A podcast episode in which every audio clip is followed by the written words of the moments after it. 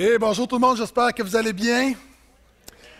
Merci d'être là. Je veux également saluer, je ne le fais pas souvent, tous ceux qui nous suivent via Internet. On reçoit des messages, des courriels euh, régulièrement et je veux vous saluer si vous nous suivez en ligne. Euh, content également de vous voir en réel parce que ce ne serait pas pareil sans vous. Nous sommes dans une série qui se nomme Famille fonctionnelle. On est déjà dans le cinquième message et on regarde la vie de Jacob dans le livre de la Genèse, le, euh, le chapitre 25 à 33. Et on voit ensemble comment Dieu va prendre un homme qui est littéralement un tout croche.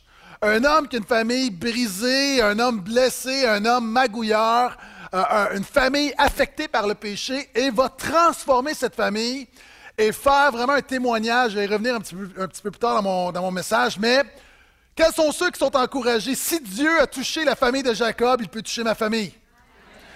Et on regarde comment Dieu s'y est pris et Jacob va apprendre de ses erreurs. Donc, on a vu ensemble euh, c'est quoi être une famille fonctionnelle. En fait, par le péché, il y a plein de choses qui ne fonctionnent pas de manière naturelle. Le mariage, c'est l'union de deux pécheurs et qui font une famille de pécheurs. Et nous avons besoin de Jésus dans nos maisons. Et on regarde à Jacob, on a vu ensemble euh, comment être une mère fonctionnelle, un parent fonctionnel, un couple fonctionnel.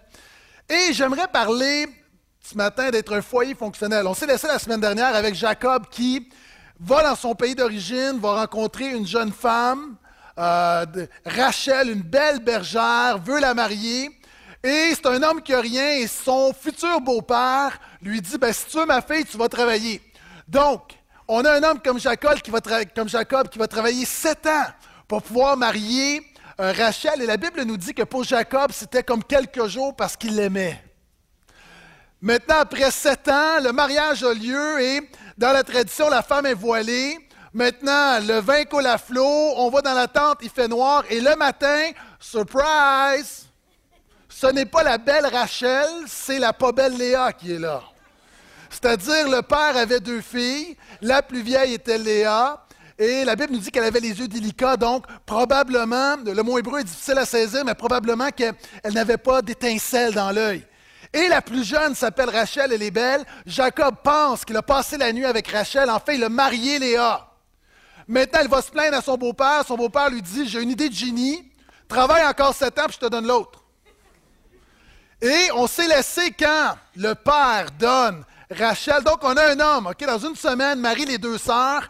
Et on va voir ce matin les sept années suivantes. Si tu as une Bible, je t'invite à ouvrir avec moi Genèse 29. Comme toujours, nous avons les versets bibliques sur les écrans.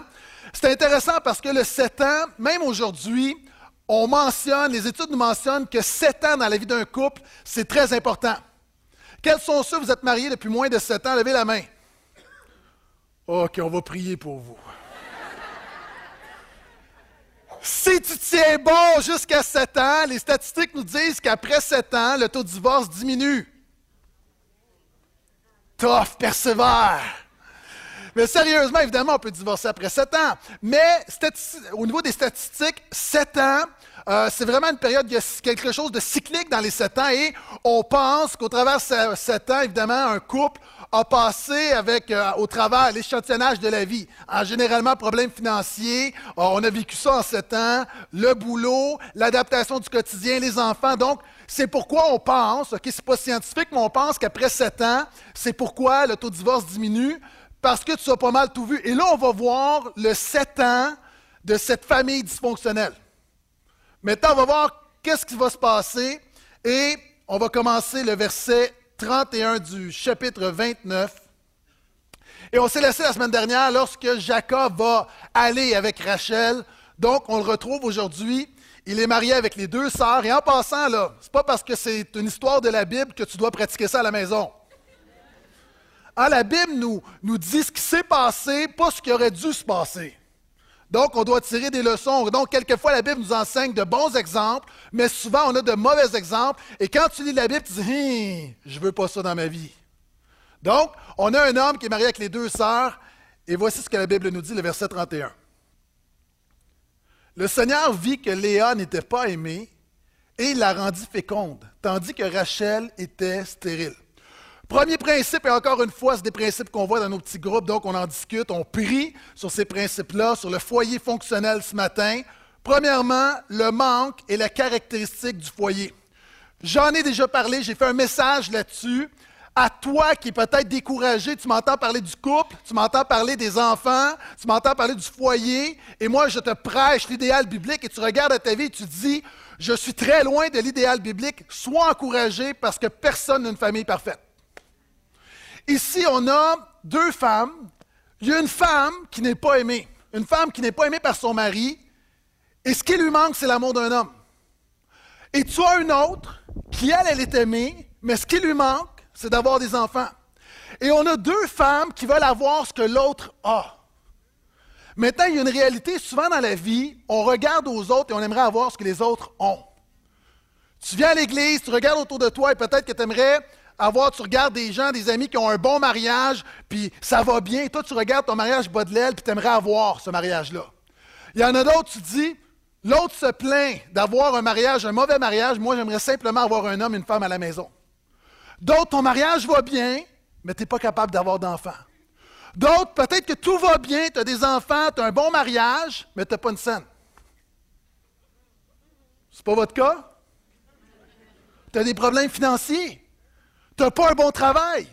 Il y en a d'autres, tu as un bon travail, mais tu es malheureux à la maison. Et ce que j'essaie de dire, c'est simplement, souvent de fois, on regarde aux autres, on regarde à ce que les autres ont, mais on ne réalise pas que souvent nous avons quelque chose que les autres aimeraient avoir. Donc, il faut être encouragé. D'ailleurs, le dixième commandement, c'est que tu ne convoiteras point. Et la convoitise, on le voit souvent dans un sens sexuel, mais il y a un autre commandement là-dessus. Dans le contexte, la convoitise, c'est toujours désirer ce que tu n'as pas, ce que ton voisin a, toujours désirer la famille de l'autre, toujours désirer les biens de l'autre, ne jamais te satisfaire de ce que tu as. Maintenant, le principe là-dedans, quelquefois, les manquements dans nos vies, Dieu s'en sert qu'on puisse désirer plus, prier pour plus et laisser Dieu nous transformer pour marcher dans plus. Mais il y a une réalité, nous devons reconnaître que tout le monde, continuellement, nous allons manquer quelque chose dans nos vies. Je parlais avec des jeunes hommes hier, à différentes étapes de leur vie, et un, un couple venait d'avoir un enfant, un autre venait de se marier, un autre était dans une autre étape dans sa vie. Je lui disais, souvent les hommes, on est toujours dans la prochaine étape. Moi, je me souviens, quand je faisais mes études, j'avais tellement hâte. Je dis, lorsque je vais avoir mon diplôme, je vais être quelqu'un. Quand j'ai mon diplôme, je dis, quand je vais être dans le ministère, je vais être quelqu'un. Après ça, je dis, quand je vais avoir une femme. Puis là, je me suis marié, puis là, j'avais hâte d'avoir des enfants. Et là, lorsque j'ai eu le bébé, j'avais hâte que mes enfants jouent au soccer. Et là, alors que mes enfants jouent au soccer, j'ai hâte qu'ils se marient. Et à un moment donné, tu passes ta vie à toujours espérer demain alors que tu ne profites pas d'aujourd'hui. Et on a deux femmes qui, qui veulent, qui veulent, qui veulent. Et c'est vrai, il y a des gens, peu importe ta saison dans ta vie. Un vieux couple marié depuis 50 ans, chacun sur leur sofa, écoute la télévision et la madame dit Chérie, est-ce que tu te souviens lorsqu'on était jeunes mariés tu, tu venais avec moi, on était collés, on était sur le même divan, sur le même fauteuil. C'était romantique.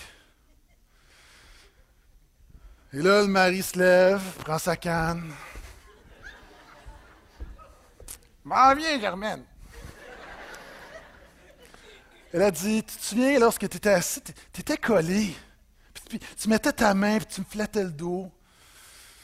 Et là, commence à lui flatter le dos? Elle dit, non, mais tu jouais dans mes cheveux, tu faisais des boucles. Tu fait des petites boucles. Tu me donnais des, petits becs dans le cou. Il donne des petits becs dans le cou. Tu sais, quand tu étais vraiment intense, tu, tu mordillais le lobe d'oreille. Là, le monsieur se lève. Elle dit Mais qu'est-ce que tu fais Il dit Je m'en vais chercher mon dentier. Peut-être qu'il ne te manque pas de dents, mais il te manque quelque chose. Est-ce que ça compte quand même pour une application spirituelle? OK. Le point là-dedans, la Bible dit, le Seigneur voit. À toi qui manque quelque chose. Mon point tout à l'heure, c'est pas. Il y a des choses qu'on ne doit pas se satisfaire, mais à un moment donné, il faut quelquefois se contenter de ce qu'on a. Mais quelquefois, il faut prier et plaider avec Dieu pour avoir plus que ce qu'on a. Et à toi qui manque quelque chose, à toi qui n'a peut-être pas un mariage idéal, à toi peut-être que tes enfants ne servent pas le Seigneur, à toi qui as des problèmes financiers, moi je veux juste dire, le Seigneur vit que Léon n'était pas aimé, le Seigneur voit ta situation.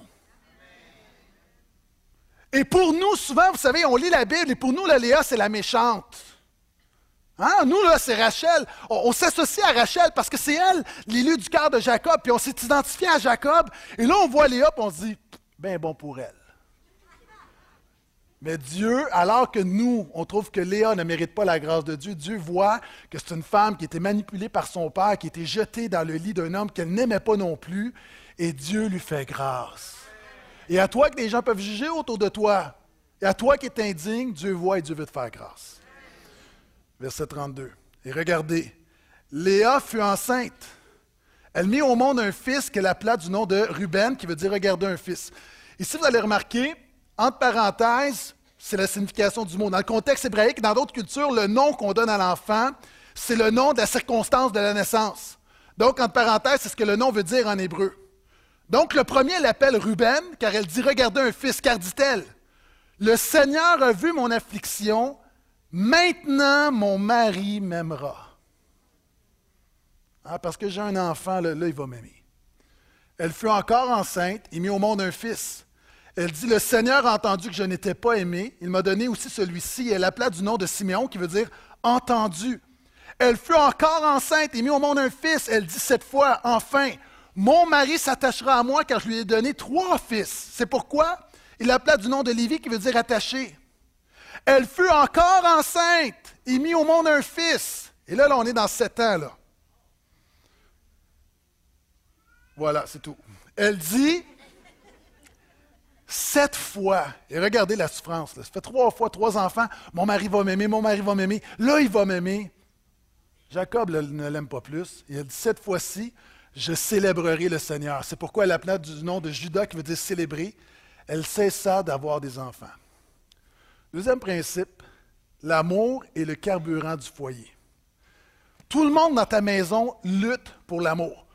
Essentiellement, on peut résumer les défis, les problèmes et la vie à l'amour.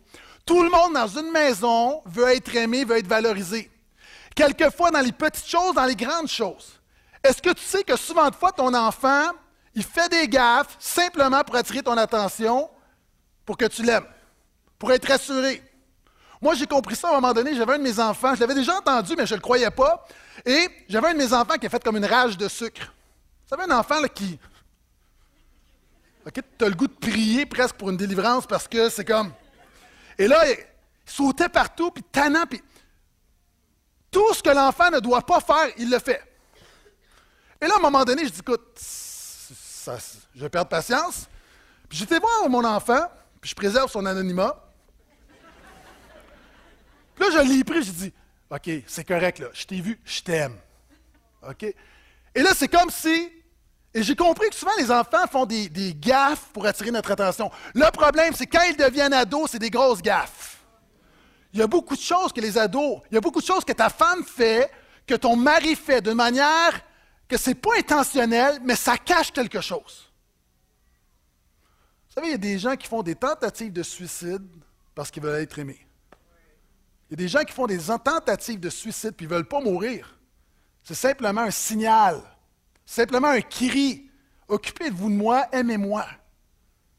C'est totalement dysfonctionnel, mais fondamentalement, l'être humain fonctionne à l'amour. Et c'est le carburant du foyer. Tu peux prendre soin de ta famille, tu peux pourvoir aux besoins de ta famille, tu peux être responsable, mais ce qui va être vraiment le carburant, l'essence de ta maison, c'est l'amour que vous avez les uns envers les autres. J'ai un ami qui vient de France, je ne vais pas le nommer, s'est acheté un barbecue. Et son but, c'est de vivre l'expérience québécoise des barbecues. Les enfants sont excités. Il a monté son barbecue. Vous savez, c'est long, monter un barbecue, ça prend trois heures. Monte le barbecue, achète une bonbonne de propane, allume le propane, allume le barbecue, rien fonctionne. Les enfants très déçus. Et là, essaye, essaye, essaye, on va manger de la viande, le barbecue, l'anticipation, rien à faire. Le lendemain, cet ami-là, va au Canadian Tire, le barbecue ne fonctionne pas, la bonbonne de propane ne fonctionne pas, et là, on vérifie un peu. Et là, finalement, on lui dit à mon ami français, c'est parce que vous avez acheté une bonbonne de propane vide. Encore une fois, je ne veux pas le nommer, mais je veux simplement saluer Nicolas à la technique. Que Seigneur te bénisse, mon frère.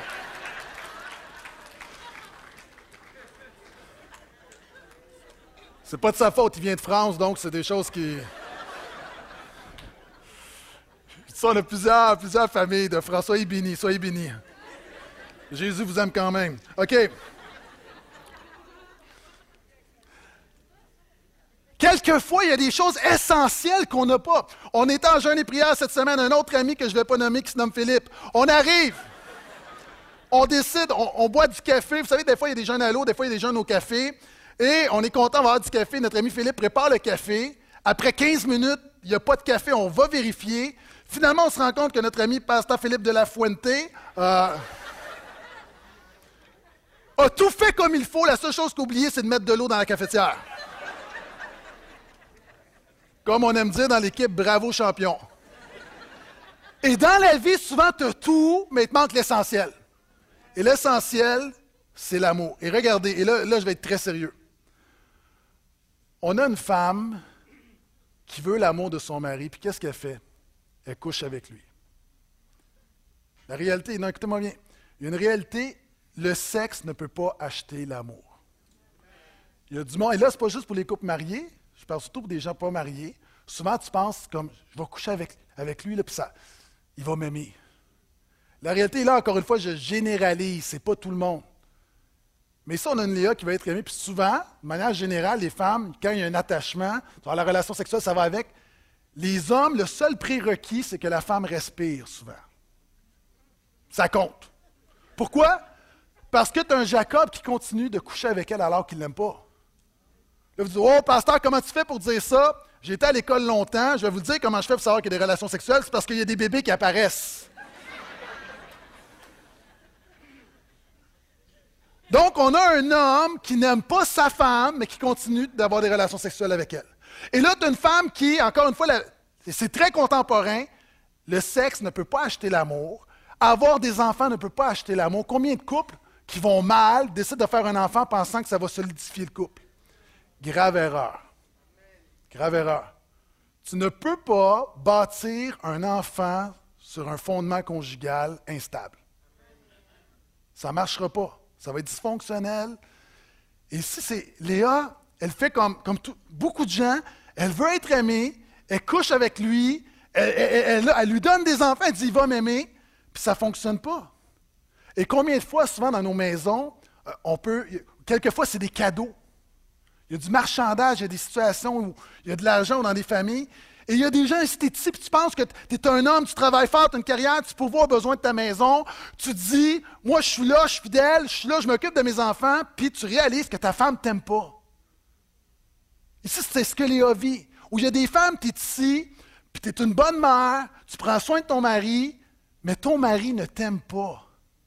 Je ne suis pas en train de divorcer, je suis pas en train de dire divorcer. Je suis juste en train de te faire réaliser qu'on a une Léa, en fait, son mari ne l'a jamais aimée. Elle veut qu'il l'aime, mais elle ne l'a jamais aimé. Et ce que tu as besoin, souvent tu veux, tu veux, tu veux, tu veux avoir l'amour, mais ce que tu as besoin, c'est de te mettre sur tes genoux et que Dieu fasse un miracle dans ta maison. Léa ne pouvait pas changer Jacob, mais elle connaissait le Dieu qui pouvait changer Jacob. Et regardez son, son dernier enfant. Elle dit Sept fois, je célébrerai le Seigneur. À un moment donné, elle réalise, après trois enfants, son mari ne l'aime pas plus. Et Léa dit sept fois, je célébrerai le Seigneur, et elle réalise que ses besoins, que tous ses besoins, c'est en Dieu qui sont comblés. Elle réalise que son mari a des manquements, son mari est pécheur, elle réalise qu'il y a quelque chose qui ne fonctionne pas, mais elle réalise également qu'il y a en Dieu quelque chose, une provision pour son cœur.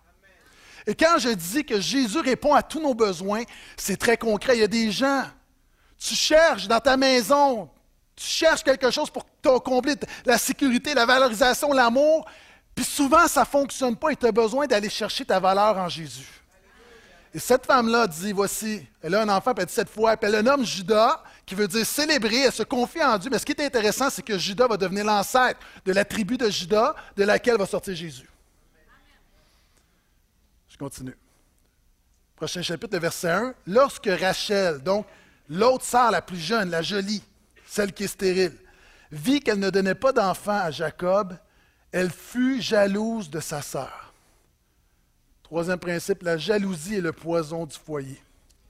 Et là, je ne parle pas de la jalousie homme-femme, je parle de la jalousie entre frères et sœurs.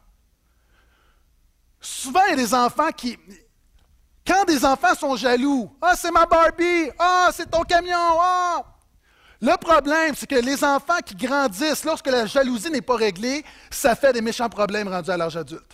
Puis il y a des gens ici, tu pourrais te lever et te le dire, puis dire Moi, dans ma maison, la jalousie est là, il y a de la rivalité, comme Rachel et Léa.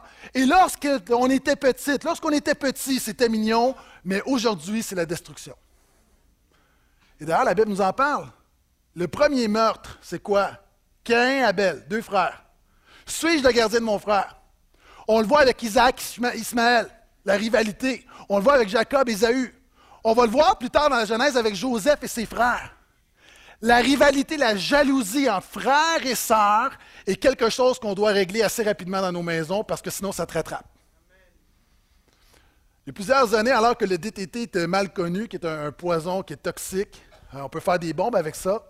Un organisme communautaire, je me souviens pas exactement, je pense au Laos, sont arrivés dans un village où il y avait un problème de moustiques et ils ont mis du DDT partout sur les maisons. Le problème, c'est que le poison a tué les moustiques, mais a tué également les lézards qui mangeaient les moustiques, a tué les chats qui mangeaient les lézards. Ça a fait que les rats, il y a une épidémie de rats, ça a contaminé le village, puis le village a été détruit.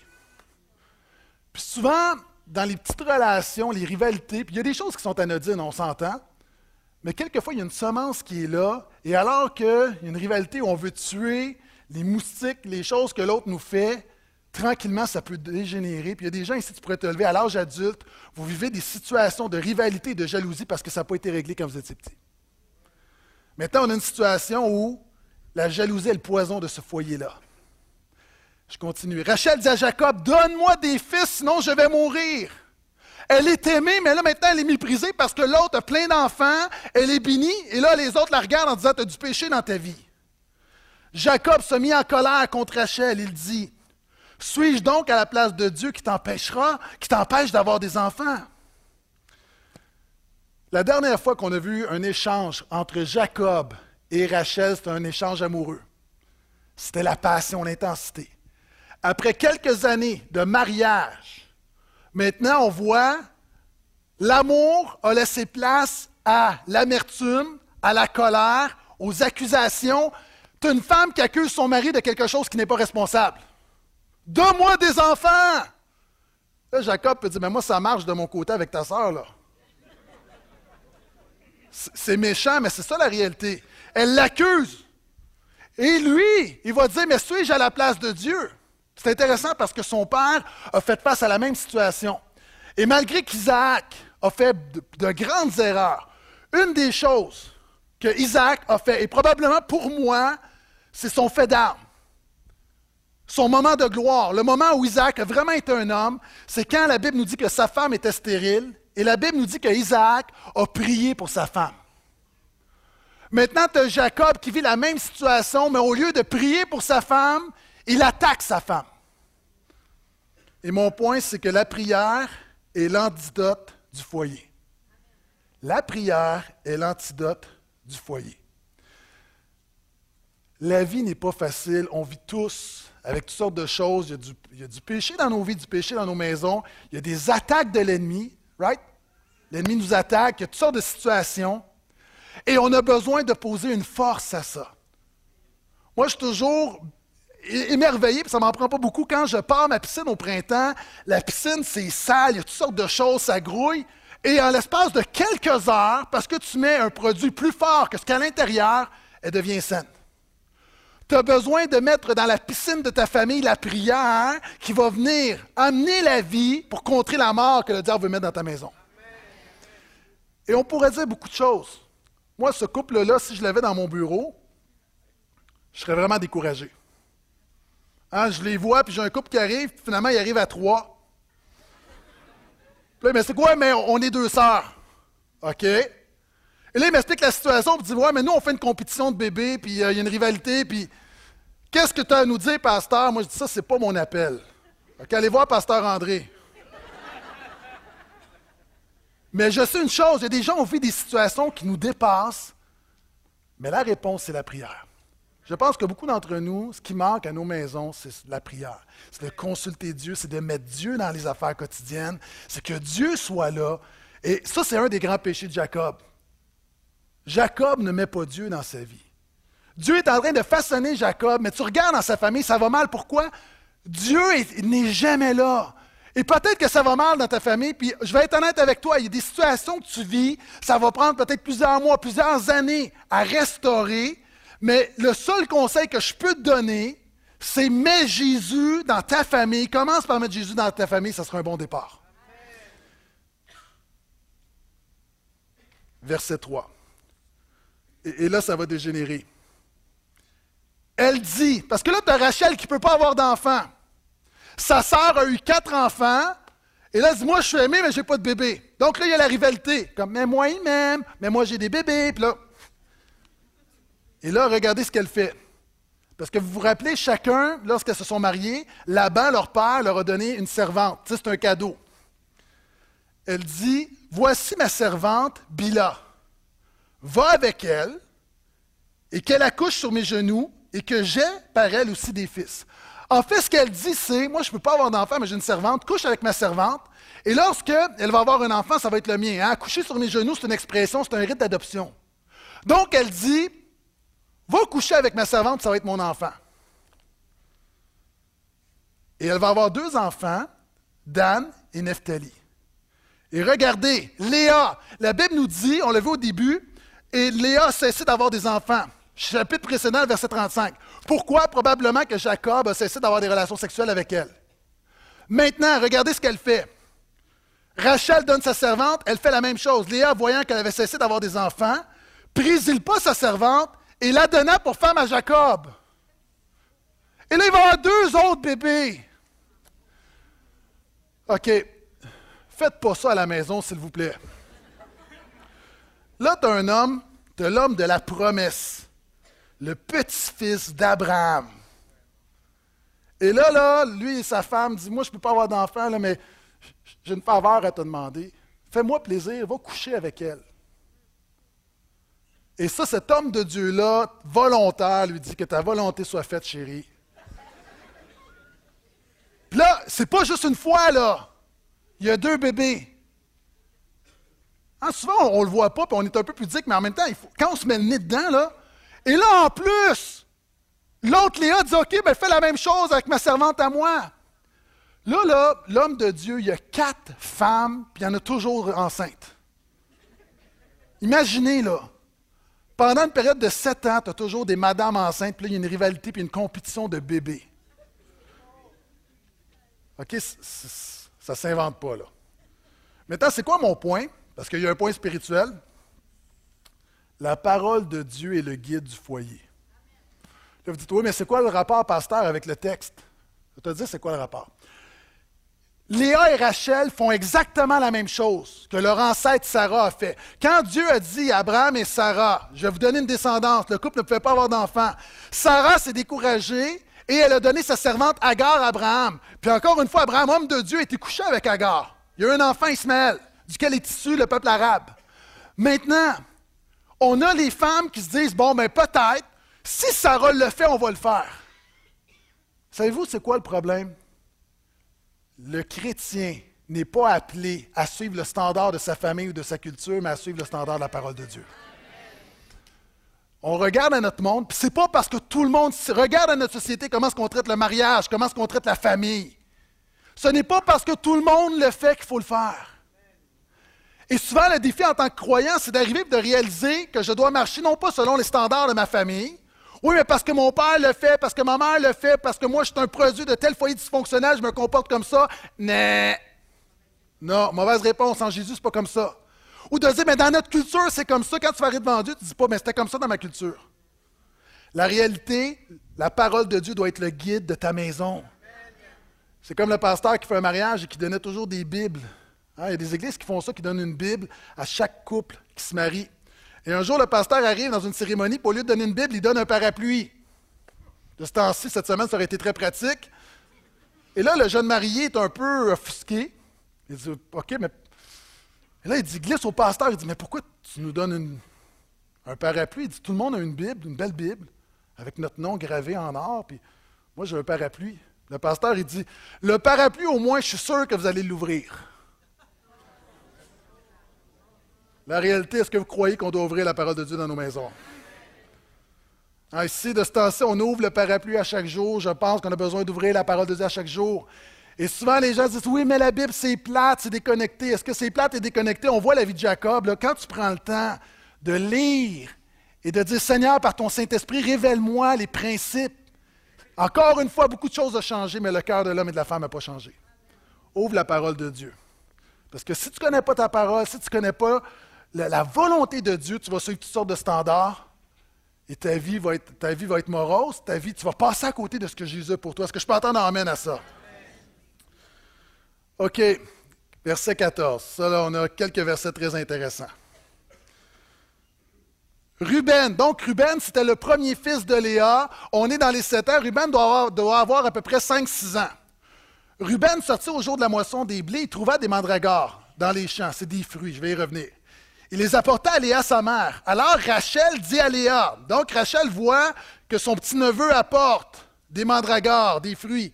À sa sœur, elle dit, Donne-moi, je te prie, quelques-unes des mandragores de ton fils. Elle lui répondit, donc Léa, la mal-aimée, lui dit, Ne te suffit-il pas d'avoir pris mon mari que tu prennes aussi les mandragores de mon fils?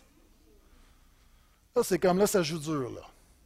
Pourquoi? On sait dans le contexte que probablement que Jacob ne va plus dans le lit de Léa. Donc, elle est amère. Non seulement elle n'est pas aimée, et là, c'est clair qu'en bon québécois, son chien est mort. Et là, Rachel veut les mandragores. Je vais vous expliquer pourquoi dans quelques instants. Et là, ça, ça ouvre une blessure. Alors, Rachel dit, voyez la super idée de la belle Rachel, eh bien, qu'il couche avec toi cette nuit en échange des mandragores de ton fils. Comme Jacob revenait des champs le soir, il revient de travailler, il arrive à la maison.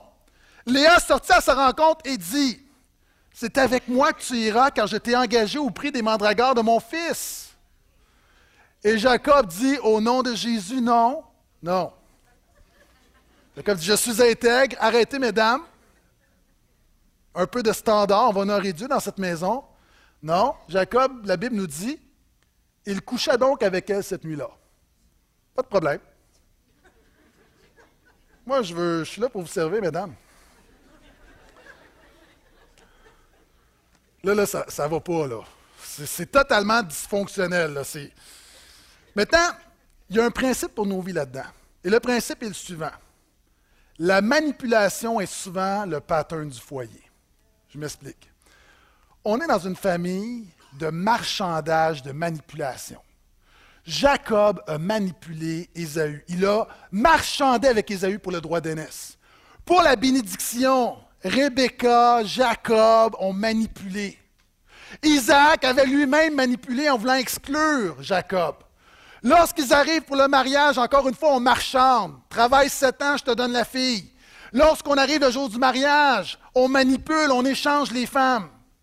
C'est une famille qui a appris à manipuler et qui continue de manipuler. Malheureusement, souvent de fois dans nos maisons, c'est comme ça. Je vous explique les mandragores. Qu'est-ce que c'est quoi les mandragores? C'est un fruit.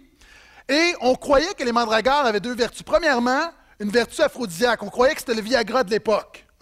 Les mandragores, c'était quelque chose comme d'aphrodisiaque qu'on donnait pour le désir.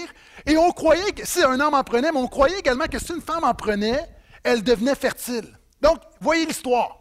On a, quelque chose qui semble être une réponse à un besoin, les mandragores on a une Léa qui se dit, je vais en donner à Jacob, ça va être aphrodisiaque, et il va venir dans mon lit, il va m'aimer, il va réaliser, ça va être une belle histoire, je suis certaine.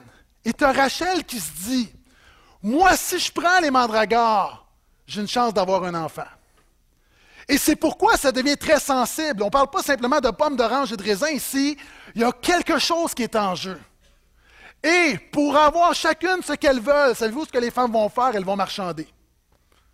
Et quand Jacob arrive, Jacob est traité comme un, prostitué, en quelque sorte, elle lui dit J'ai payé pour toi. Oh, monsieur Gigolo, là, lui arrive, puis. C'est quoi mon point là-dedans? Quelquefois dans une maison, les relations sont dictées je te donne quelque chose parce que tu me rapportes quelque chose. ou si tu veux que je te donne, et là ça peut être sexuel, matériel, émotionnel, OK? Nommez-le. Si tu me donnes ce que je veux, je vais te donner ce que tu veux. Hein, si, vraiment tu m'aimes, je vais te respecter. Si vraiment tu me donnes ce que je veux, telle affaire, je vais, je vais dire OK. Là, il y a un échange, un marchandage, et ça devient malsain. Pourquoi? Parce qu'un foyer n'est pas bâti sur le marchandage et la manipulation. Hier, dans un mariage, j'entendais quelqu'un qui disait qu'il avait entendu un couple marié depuis 50 ans, on leur a posé la question Comment vous faites pour que ça fonctionne? Et souvent, on dit dans un couple, c'est 50-50, et eux, on dit Nous, dans notre couple, on se dit c'est 60-60. Qu'est-ce que ça veut dire? Ça veut dire que je suis prête à donner plus que je vais recevoir. Et si dans ta maison, tu t'arranges pour être kiff-kiff, tu passes à côté du plan de Dieu, la bénédiction de Dieu ne peut pas être sur ta vie. Pourquoi? Parce que si tu veux que ça marche dans ta maison, il faut que tu dis, moi, je suis là pour servir. Puis ça ne dépend pas de moi, je vais donner plus que je vais recevoir. Il faut que tu brises le pattern à un moment donné. Et Jacob est dans un pattern juste de négociation de 50-50, je te donne, tu me donnes. Et c'est pourquoi je dis, il faut que tu le brises. Mais la bonne nouvelle là-dedans, permettez-moi de faire une parenthèse. Dieu voit nos manipulations, Dieu voit nos péchés, mais j'aimerais dire que la, manipulation glorieuse, miraculeuse de Dieu est plus grande que toutes nos manipulations humaines. Pourquoi? Est-ce qu'on peut mettre un petit tableau, s'il vous plaît? Ça va nous permettre de faire une synthèse de ce qu'on a vu jusqu'à maintenant. Vous voyez, c'est en anglais, donc en haut, c'est Abraham, ou Abraham. Il y a Sarah, en bas Isaac, Rebecca, Ésaü, Jacob. Et regardez à droite de Jacob. Jacob est entouré, il y a les trois femmes, Léa, Rachel, Bila et Zilpa. Et de ces quatre-là, en fait de ces cinq-là, des quatre femmes, va sortir treize enfants. On a Ruben, on en a parlé, Siméon, Lévi, Judas, Isaacar, Zabulon, une fille Dina, la Bible en parle, je pense chapitre 34 de la, de la Genèse, mémoire est bonne. Joseph, Benjamin, Dan, Nephtali, Gad, Asher. C'est les enfants qu'on a vus. La bonne nouvelle, c'est que Dieu va se servir de cette famille totalement dysfonctionnelle. Un cas de DPJ, un cas de cours, un cas de ce que tu voudras. Et ce que Dieu va faire, il va faire jaillir de cette famille douze fils qui vont devenir les douze tribus d'Israël.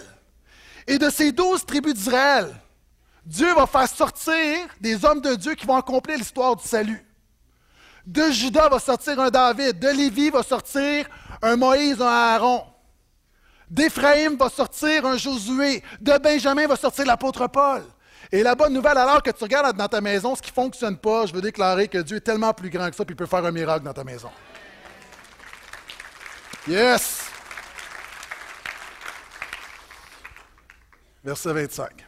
Lorsque Rachel mit Joseph au monde, le fameux Joseph en Égypte, vous lirez l'histoire dans la Genèse, Jacob dit à Laban, et là, on passe à une nouvelle étape. Laisse-moi partir pour que j'aille chez moi dans mon pays. Donne-moi mes femmes et mes enfants pour lesquels je t'ai servi et je m'en irai. Tu sais toi-même tout le travail que j'ai fait pour toi. Laban lui dit, je t'en prie, que je trouve grâce à tes yeux. OK, on va arrêter ici, là. Laban, on le connaît. Laban, là, c'est un... Comment est-ce qu'on appelle ça? Il y a une expression qui dit quelqu'un qui endort les autres, là. Un quoi? Non, non, pas un. OK, laissez faire. Euh, un beau parleur. il ne faut pas se laisser endormir par Laban. Laban dit Oh, je te prie, fais-moi grâce. Eh, il ne faut pas le truster, là. OK? Cet homme-là, c'est un magouilleur. Est-ce que c'est un croyant? Non! C'est quelqu'un de croche.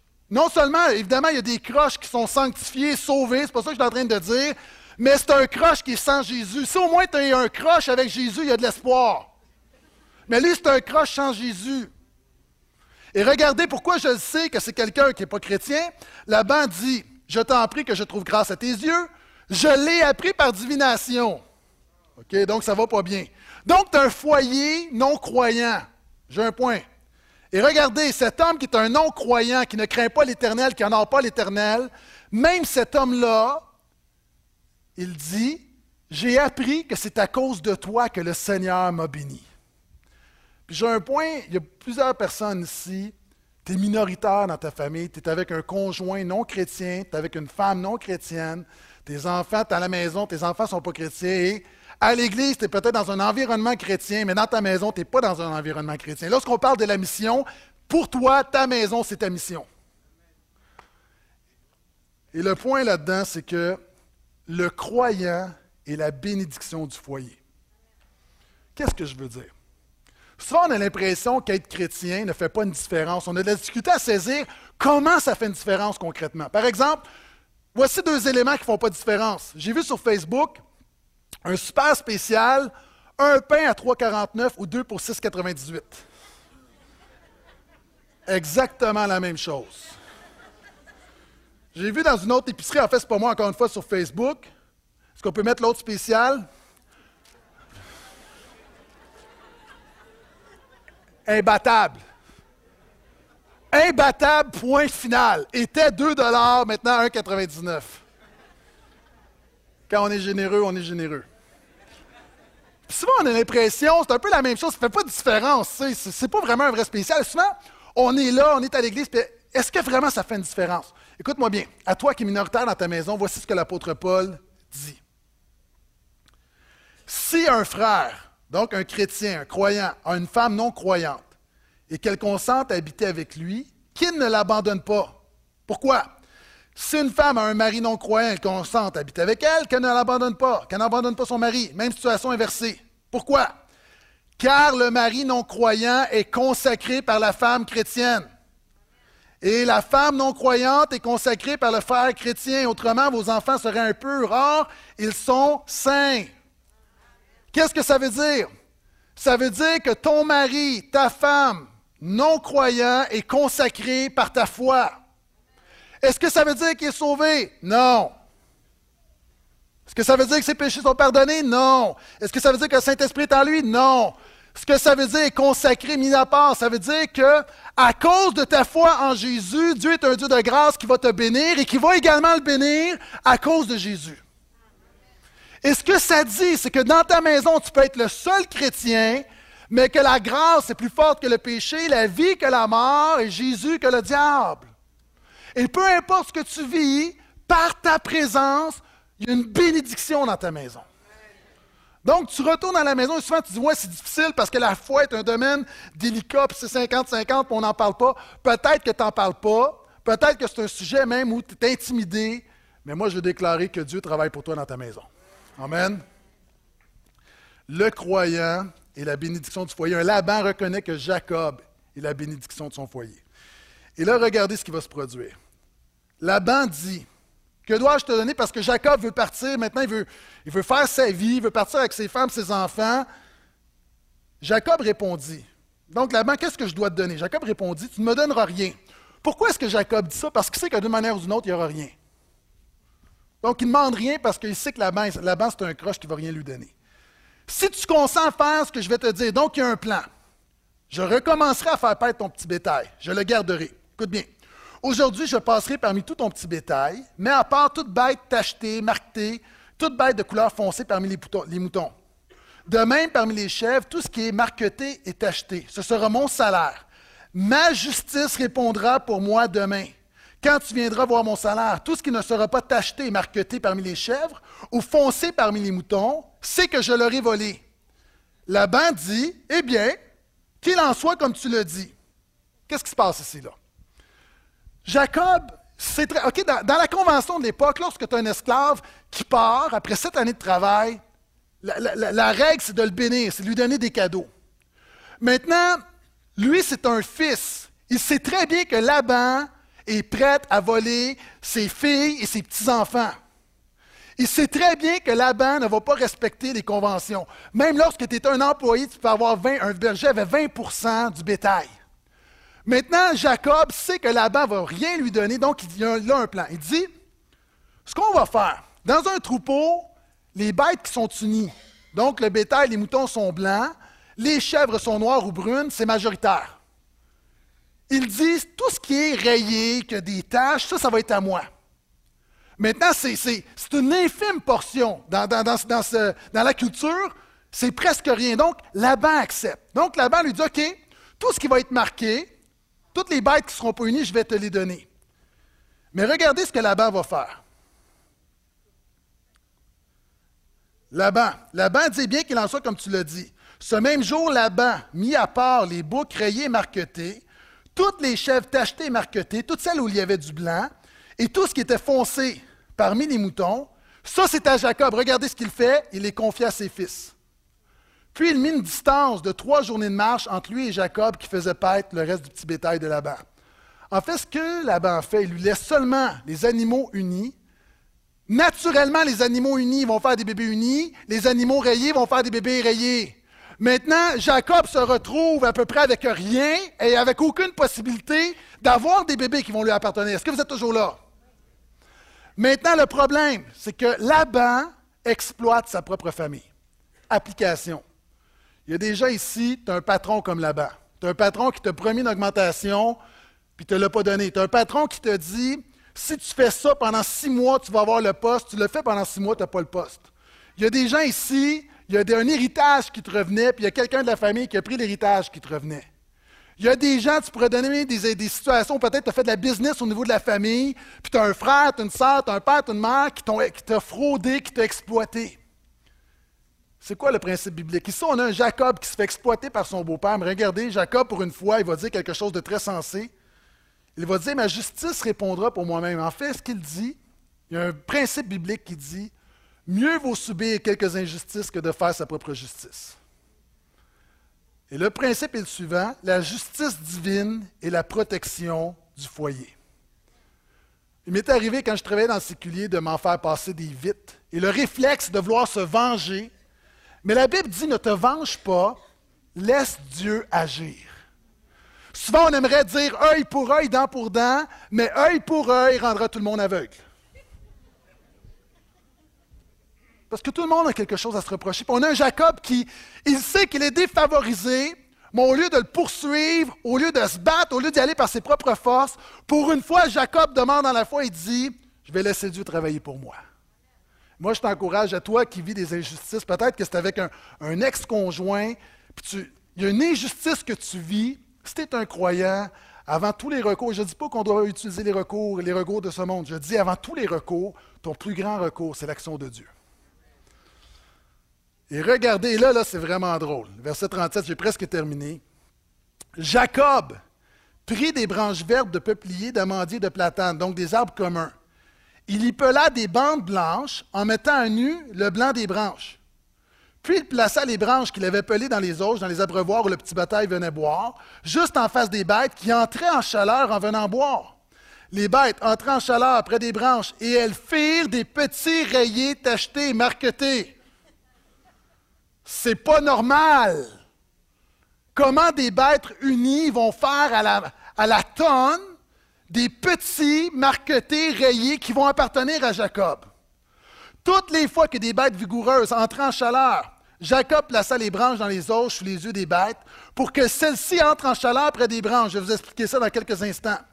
Quand les bêtes étaient chétives, il ne les plaçait pas de sorte que les chétives étaient pour Laban et les vigoureuses pour Jacob. Wow! OK, voici ce que Jacob fait. Jacob prend des branches, va les couper. À l'intérieur, c'est blanc. Il y avait une croyance de l'époque qui disait que lorsque des bêtes s'accouplaient, lorsque les bêtes voyaient quelque chose, ça marquait l'embryon et ça déterminait le bébé bétail. Donc, Jacob se dit, j'ai des bêtes qui sont par exemple brunes ou noires. Lorsqu'elles s'accouplent, elles voient le blanc des branches, ça va faire des petits rayés. Ça marche pas, là. C'est de la superstition. Le problème, c'est que ça a marché. Pourquoi? Et là, Jacob, je suis sûr que Jacob était sûr de son affaire comme Hé, génie! J'ai hâte les gens disent Moi, j'ai hâte d'aller au ciel parler à Moïse. Moi, j'ai hâte de voir un biologiste ou un généticien parler avec Jacob au ciel. Et Jacob dit As-tu vu le move que j'ai fait dans la Bible? C'est complètement ridicule. Qu'est-ce qu'on apprend là-dedans?